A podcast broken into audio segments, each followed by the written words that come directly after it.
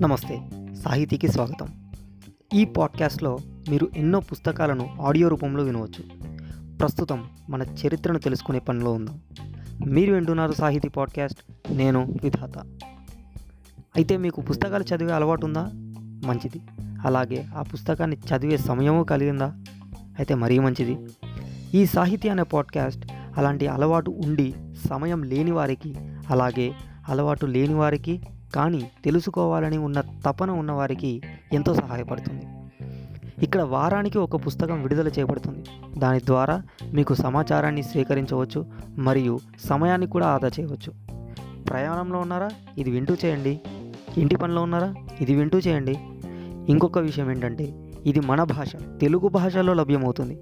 పైగా సహజంగా సరళంగా ఉంటుంది. పిల్లలకు కూడా అర్థమవుతుంది. కావున చదివే అలవాటు మంచిది. అది కుదరనప్పుడు కనీసం వినే అలవాటు ఉండడం చాలా మంచిదండోయ్. తర్వాత ఏ పుస్తకం విడుదల కాబోతుందో అనే విషయము ప్రతి ఎపిసోడ్ చివరిలో చెప్పడం జరుగుతుంది. మీకు నచ్చిన పుస్తకాన్ని ఇలా వినాలనుకుంటే మాకు తెలియజేయగలరు.